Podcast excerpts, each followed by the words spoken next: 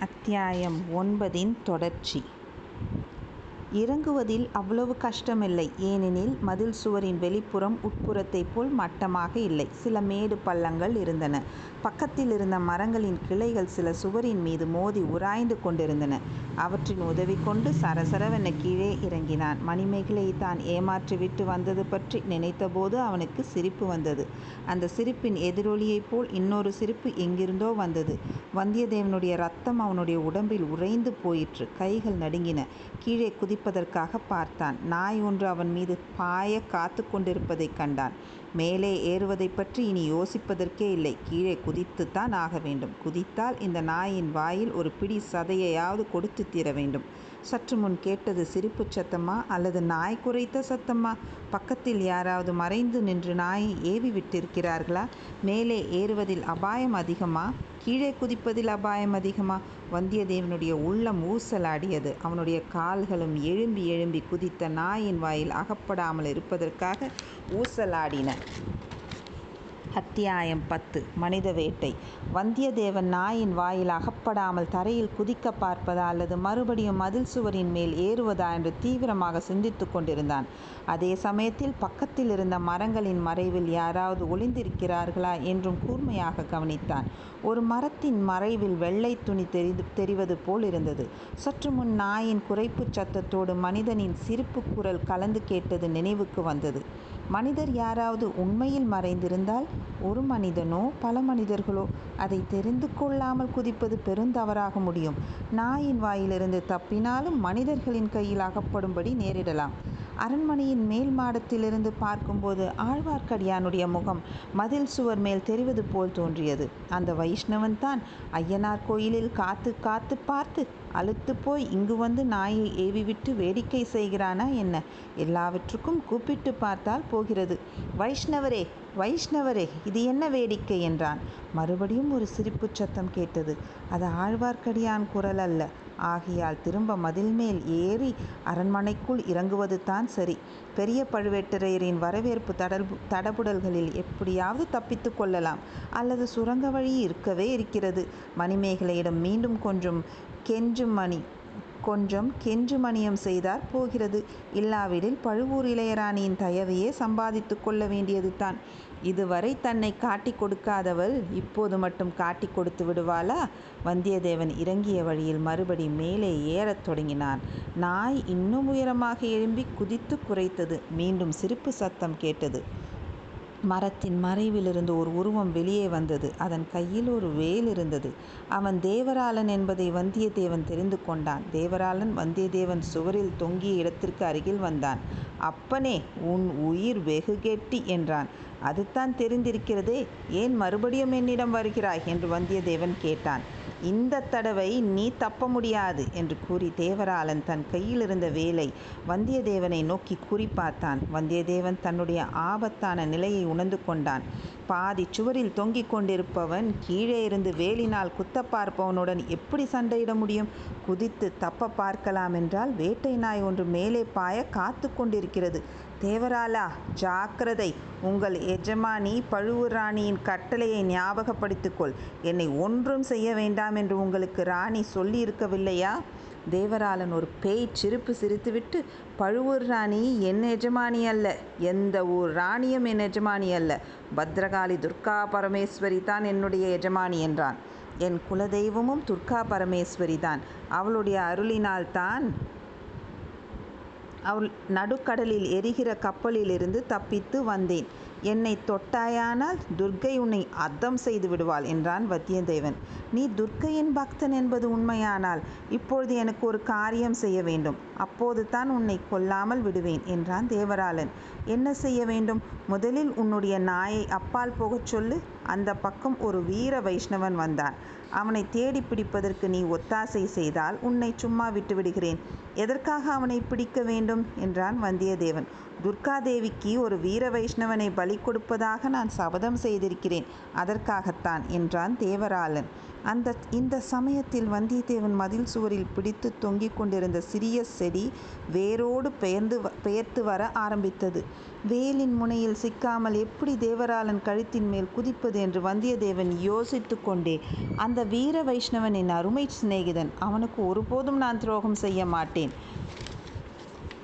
அவனுக்கு பதிலாக என்னையே பலி கொடுத்து விடு என்றான். அப்படியானால் இந்த வேலுக்கு இப்போதே இரையாகிவிடு என்று தேவராளன் வேலை தூக்கி வந்தியத்தேவன் மீது குறிப்பார்த்தான் வந்தியத்தேவன் செடியை விட்டு விட்டு வேலின் முனைக்கு அடியில் அதை தாவி பிடித்து கொண்டு கீழே குதித்தான்.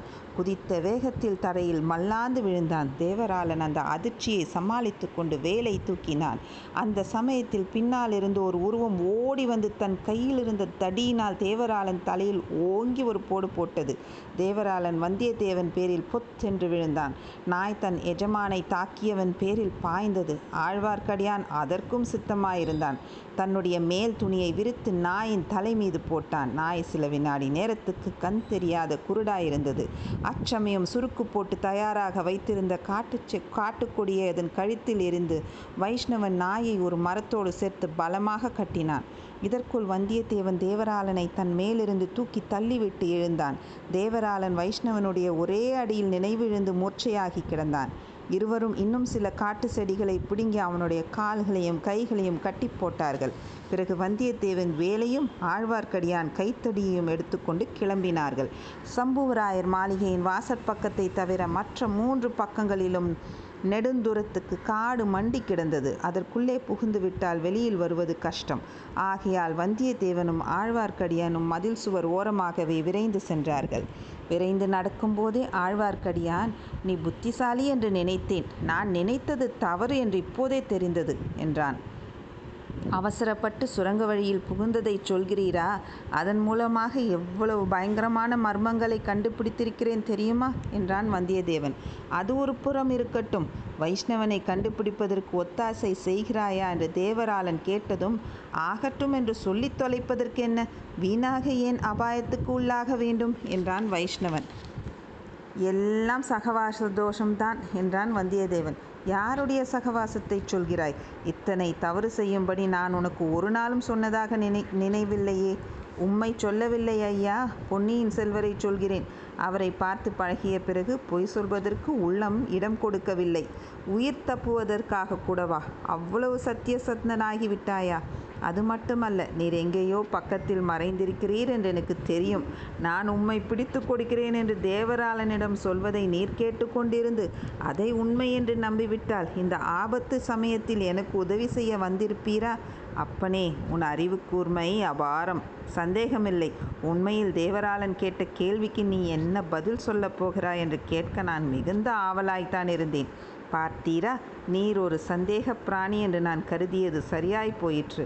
அதை தவிர எப்பேற்பட்ட நன்மை தரு வருவதாயிருந்தாலும் வாய் வார்த்தைக்கு கூட சிநேக துரோகமாக எதுவும் நான் சொல்லும் வழக்கமில்லை.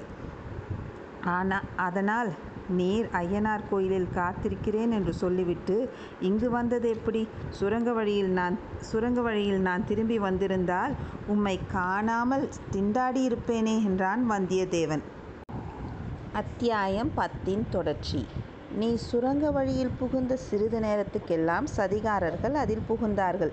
நீ புத்திசாலியாகையால் நிச்சயம் வேறு வழியாகத்தான் வருவாய். அநேகமாக இங்கே சுவரேறி குதித்து வரக்கூடும் என்று எண்ணினேன். அவ்வாறு எண்ணிக்கொண்ட இவ்விடத்துக்கு வந்தீர். அது மட்டுமல்ல சுரங்கப்பாதையில் புகுந்த சதிகாரர்கள் தேவராளனை மட்டும் வெளியில் காவலுக்கு வைத்துவிட்டு சென்றார்கள். அவர்கள் திரும்பி வரும்போது ஐயனார் கோயிலில் ஆறும் இல்லாமல் இருக்க வேண்டாமா? அதற்காக ஏதோ சமிக்ஞை சொல்லிவிட்டு புகுந்தார்கள் போலிருக்கிறது. ஆனால் அது எனக்கு தெரியாது. எல்லாரும் சுரங்கத்துக்குள் புகுந்து விட்டார்கள் என்று நினைத்தேன். நீ உள்ளே போய் அகப்பட்டு கொண்டிருக்கிறாயே என்று வேறு கவலையாயிருந்தது சுரங்கப்பாதையை வெளியிலிருந்து திறப்பதற்கு என்ன உபாயம் என்று தெரிந்து கொள்ளவும் விரும்பினேன். ஆகையால் பலிபீடத்தின் அருகில் சென்று அதை திருப்ப முயன்று கொண்டிருந்தேன். காலடி சத்தம் கேட்டு திடுக்கிட்டு திரும்பி பார்த்தேன். தேவராளன் கையில் வேலுடன் வந்து கொண்டிருந்தான். என்னை கண்ட இடத்தில் கொன்றுவிட சதிகாரர் கூட்டத்தார் வெகு நாளைக்கு முன்பே தீர்மானித்திருந்தார்கள். அது எனக்கு தெரியும். என் கையிலோ ஆயுதம் இல்லை. ஆகையால் ஓட்டம் பிடிப்பதை தவிர வேறு வழி இல்லை. தேவராளனும் தொடர்ந்து ஓடி வந்து கொண்டிருந்தான். அடர்ந்த காடாக இருந்தபடியால் அவனால் என்னை பிடிக்க முடியவில்லை. அவனால் என்னை பிடிக்க முடியவில்லை. கொஞ்ச நேரத்துக்கு பிறகு என்னை அவன் தொடர்ந்து வரவில்லை என்று தோன்றியது. வேட்டையை கைவிட்டு விட்டான் என்று எண்ணி காட்டிலிருந்து இனி ராஜபாட்டைக்கு போய்விடலாம் என்று உத்தேசித்தேன். சற்று தூரத்தில் ஒரு குடிசை தெரிந்தது. அதில் ஒரு சிறிய விளக்கு மினுக் மினுக் என்று பிரகாசித்து கொண்டிருந்தது. அந்த குடிசையில் ராஜபாட்டைக்கு வழி கேட்கலாம் என்று நினைத்து அதை அணுகினேன். சற்று தூரத்திலிருந்து உற்று பார்த்தேன். நல்ல வேலையாய் போயிற்று. குடிசை வாசலில் தேவராளன் நின்று கொண்டிருந்தான். ஒரு பெண் பிள்ளையும் ஒரு நாயும் அவன் அருகில் நின்றார்கள். தேவராளன் பெண் பிள்ளையிடம் ஏதோ சொல்லிவிட்டு நாயை அழைத்து கொண்டு மறுபடியும் புறப்பட்டான். நாய் நான் நின்ற திசையை நோக்கி குறைத்தது ஆகவே அபாயம் இன்னும் அதிகமாயிற்று. ராஜபாட்டைக்கு போகும் உத்தேசத்தை கைவிட்டு காட்டு வழியிலேயே புகுந்து ஓடி வந்தேன். நாய் அடிக்கடி குறைத்து கொண்டு வந்தபடியால் அவர்கள் எங்கே வருகிறார்கள் என்பதை நான் ஊகிக்க முடிந்தது. ஓடி வந்து கொண்டிருக்கும் போதே மூளையும் வேலை செய்து கொண்டிருந்தது. இரவு இரவு முழுவதும் காட்டில் சுற்றி கொண்டிருப்பது அசாத்தியம். எப்படியும் அவர்கள் வந்து பிடித்து விடுவார்கள். கையில் வேலுடன் கூடிய தேவராளனையும் வாயில் பல்லுடன் கூடிய வேட்டை நாயும் ஏக காலத்தில் சமாளிப்பது சுலபமல்ல. அச்சமயத்தில் இப்பெரிய மாளிகையின் மதில் சுவர் தெரிந்தது. மதிலில் ஏறி உள்ளே குதித்துவிட்டால் எப்படியாவது சமாளித்து கொள்ளலாம் என்று எண்ணினேன். அப்படியே ஏறிவிட்டேன். அச்சமயம் நீ அரண்மனை மேல் மாடத்தில் ஓடி வந்து கொண்டிருப்பதை பார்த்தேன். நீ மதிலேறி வெளியே குதிப்பதற்குத்தான் ஓடி வருகிறாய் என்று தெரிந்து கொண்டு மறுபடியும் கீழே குதித்தேன். நாம் இரண்டு பேருமாகச் சேர்ந்து தேவராளனையும் அவனுடைய நாயையும் சமாளித்து விடலாம் என்ற நம்பிக்கை ஏற்பட்டது. இதற்குள் நாய் குறைக்கும் சத்தம் கேட்கவே பக்கத்தில் இருந்த மரத்தின் மேலே ஏறிக்கொண்டேன். நாயும் தேவராளனும் நான் ஏறி இருந்த மரத்தை அணுகித்தான் வந்தார்கள். அதற்குள் நீ மதில் சுவரில் இருந்து இறங்கியது தேவராளனின் கண்ணில் பட்டது போலும். நாயையும் அழைத்து கொண்டு நீ இறங்கும் இடத்தை நெருங்கினான். பிறகு நடந்ததெல்லாம் உனக்கு தெரியும்.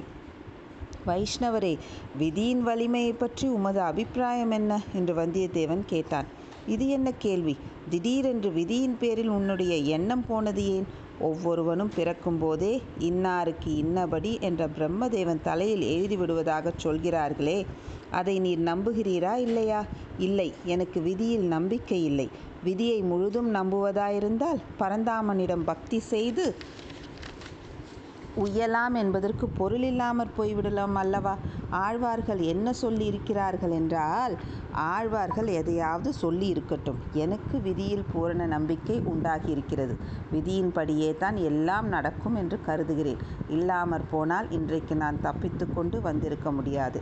அப்பனே விதியினால் நீ தப்பித்து வரவில்லை. மதியின் உதவியினால் தப்பித்து வந்தாய். இல்லவே இல்லை. என்ன என் மதி என்னை ஆழம் தெரியாத அபாயத்தில் கொண்டு போய் சேர்த்தது. விதி என்னை அதிலிருந்து கரையேற்றியது. இப்படி அவர்கள் பேசிக்கொண்டிருக்கும் போதே காட்டை கடந்து வந்து விட்டார்கள். கடம்பூர் அரண்மனையின் முன்வாசல் அங்கிருந்து தெரிந்தது. அங்கு ஒரே அல்லோல கல்லோலமாக இருந்ததும் தெரிந்தது. பழுவேட்டரையரின் யானை குதிரை பரிவாரங்கள் வெளியிலிருந்து வாசலை நெருங்கி வந்து கொண்டிருந்தன. அமோகமாக அலங்கரிக்கப்பட்டிருந்த அரண்மனை வாசலில்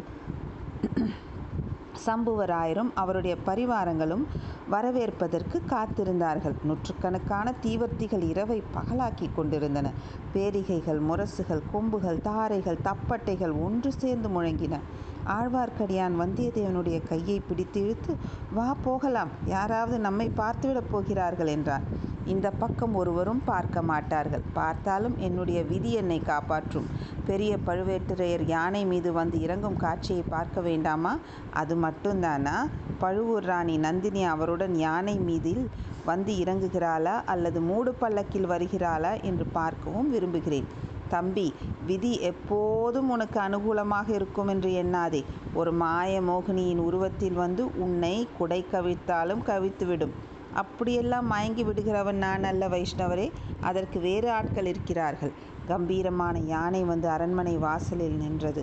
அதன் மேலிருந்து பெரிய பழுவேட்டரையர் இறங்கினார். அவரைத் தொடர்ந்து பழுவூர் இளையராணியும் இறங்கினார். ஓ இந்த தடவை இளையராணி மூடு பல்லக்கில் வரவில்லை. பகிங்கரமாகவே அழைத்து வந்திருக்கிறார் என்றான் ஆழ்வார்க்கடியான். அதை தெரிந்து கொள்ளத்தான் விரும்பினேன் இனி போகலாம் என்று வந்தியத்தேவன் பின்னால் சென்றான். ஆனால் இப்போது ஆழ்வார்க்கடியான் பின் செல்வதற்கு அவ்வளவு அவசரப்படவில்லை. மேலும் அந்த இடத்திலேயே நின்று கொண்டிருந்தான்.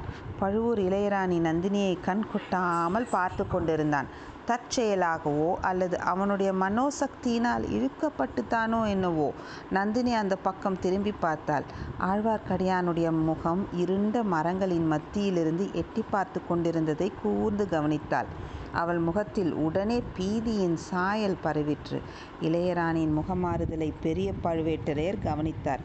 அவள் பார்த்த திசையை அவரும் ஒரு தடவை கூண்டு நோக்கினார். இரண்டு உருவங்கள் நெருங்கி வளர்ந்திருந்த மரங்களின் இருண்ட நிழலில் மறைந்து கொண்டிருந்தன. உடனே சம்புவராயரின் காதோடு ஏதோ சொன்னார். சம்புவராயர் தம்முடைய வீரர்களில் இருவருக்கு ஏதோ கட்டளையிட்டார். பழுவேட்டரையரும் இளையராணியும் அமோகமான வாத்திய கோஷங்களுக்கிடையில் அரண்மனை வாசல் வழியாக உள்ளே பிரவேசித்தார்கள். அதே சமயத்தில் இரண்டு குதிரை வீரர்கள் அரண்மனை மதிலை சுற்றியிருந்த காட்டிற்குள் பிரவேசித்தார்கள். குதிரைகளை காட்டுக்குள் அவர்கள் கஷ்டத்துடன் செலுத்து கொண்டு போனார்கள். வெகு தூரம் சென்றதும் யாரும் இருப்பதாக தெரியவில்லை. கிட்டத்தட்ட காட்டை கடந்த அப்புறத்தில் சமவெளியாக இருந்த திறந்த மைதானத்தந்தை வந்துவிட்டார்கள். அண்ணே காட்டில் ஒருவரும் இல்லை. கிழவரின் மனப்பிராந்தித்தான் என்றான் அவர்களில் ஒருவன். அச்சமயம் நாய் ஒன்று அவர்களுக்கு எதிரே ஊளையிட்டு கொண்டு வந்தது. தம்பி நாய் எப்போது ஊளையிடும் தெரியுமா? என்று மற்றவன் கேட்டான். யாராவது செத்து போனால் ஊளையிடும் என்றான் முதலில் பேசியவன். பேய் பிசாசு வேதாளம் முதலியவர்களைக் கண்டாலும் ஊளையிடும் என்றான் இன்னொருவன். உன்னை பார்த்துத்தான் பிசாசு என்று நினைத்து கொண்டு விட்டதோ என்னமோ? இல்லை தம்பி உன்னை வேதாளம் என்று எண்ணிக்கொண்டு விட்டது. இச்சமயத்தில் அவர்களுடைய தலைக்கு மேலே பயங்கரமான பேய்ச்சிரிப்பை கேட்டு இருவரும் திடுக்கிட்டு அண்ணாந்து பார்த்தார்கள். இரண்டு பேரின் தலைக்கு மேலேயும் இரண்டு மரக்கிளைகளில் இரண்டு வேதாளங்கள் உட்கார்ந்திருந்தன. இரண்டு வேதாளங்களும் அந்த இரண்டு வீரர்களின் கன்னத்திலும் பளீரென்று அரைந்து கழுத்தை பிடித்து நெட்டி கீழே தள்ளின.